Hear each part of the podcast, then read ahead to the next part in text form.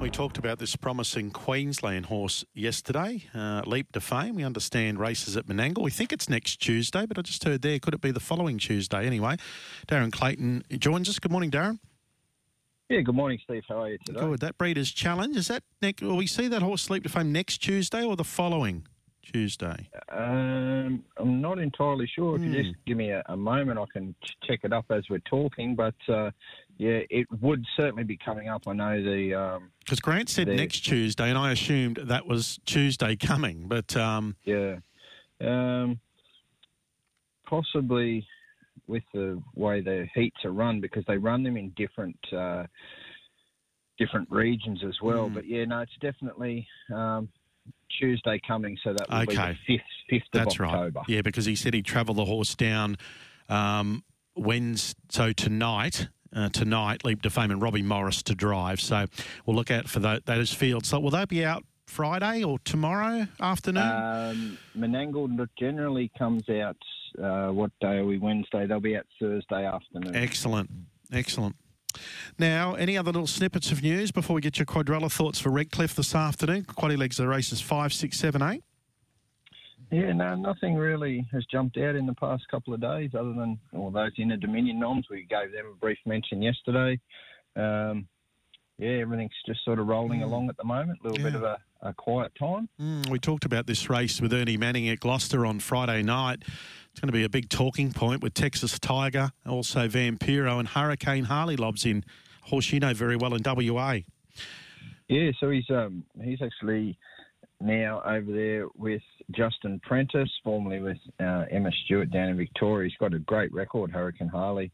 Um, trialled pretty sharply at Pinjarra. That was a nice trial in readiness for his first run over there. Doesn't draw particularly well outside the front line over the 2100. So it'd be interesting to see how he lines up in that first race. Texas Tiger also resuming from a spell there for the Halls. Um, he's eight from eight this year, so um, he's got a perfect record to, to keep intact there as well. So um, it's going to be a top race that one. Mm, it certainly will be.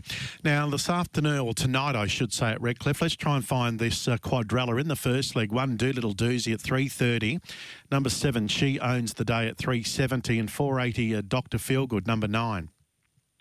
Yeah, I'm surprised the price that Doolittle Doozy's come up there, Steve. I didn't, um, I didn't even give her a hope of running in the top four. So um, I'll either have plenty of egg on my face or um, have performed a master stroke there. But I, I've marked number three, Mac Talk, on top.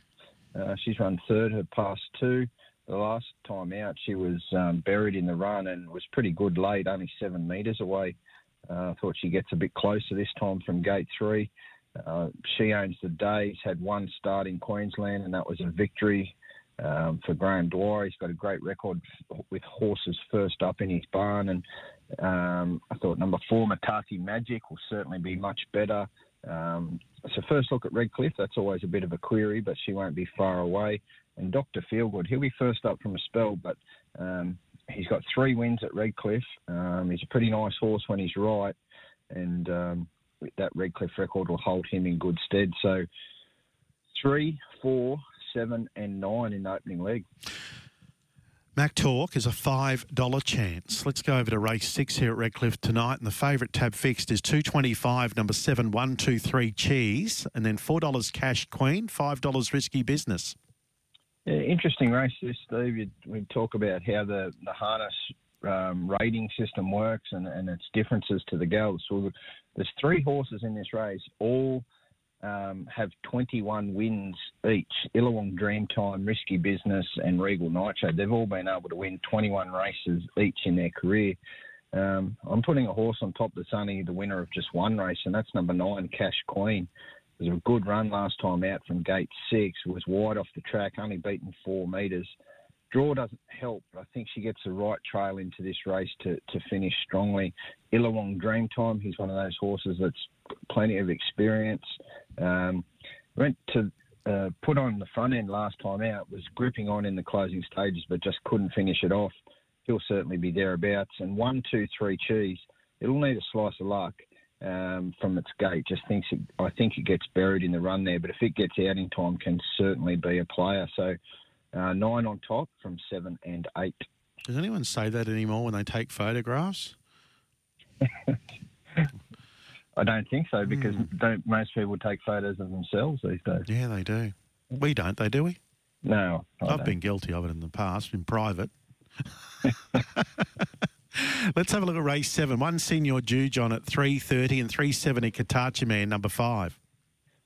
Another tricky race. I've got senior Jujon on top, but um, no confidence at all really in this race at all, Steve. It's over the 2040, and quite a few of these um, have very little um, winning form or even very little form at all over that distance.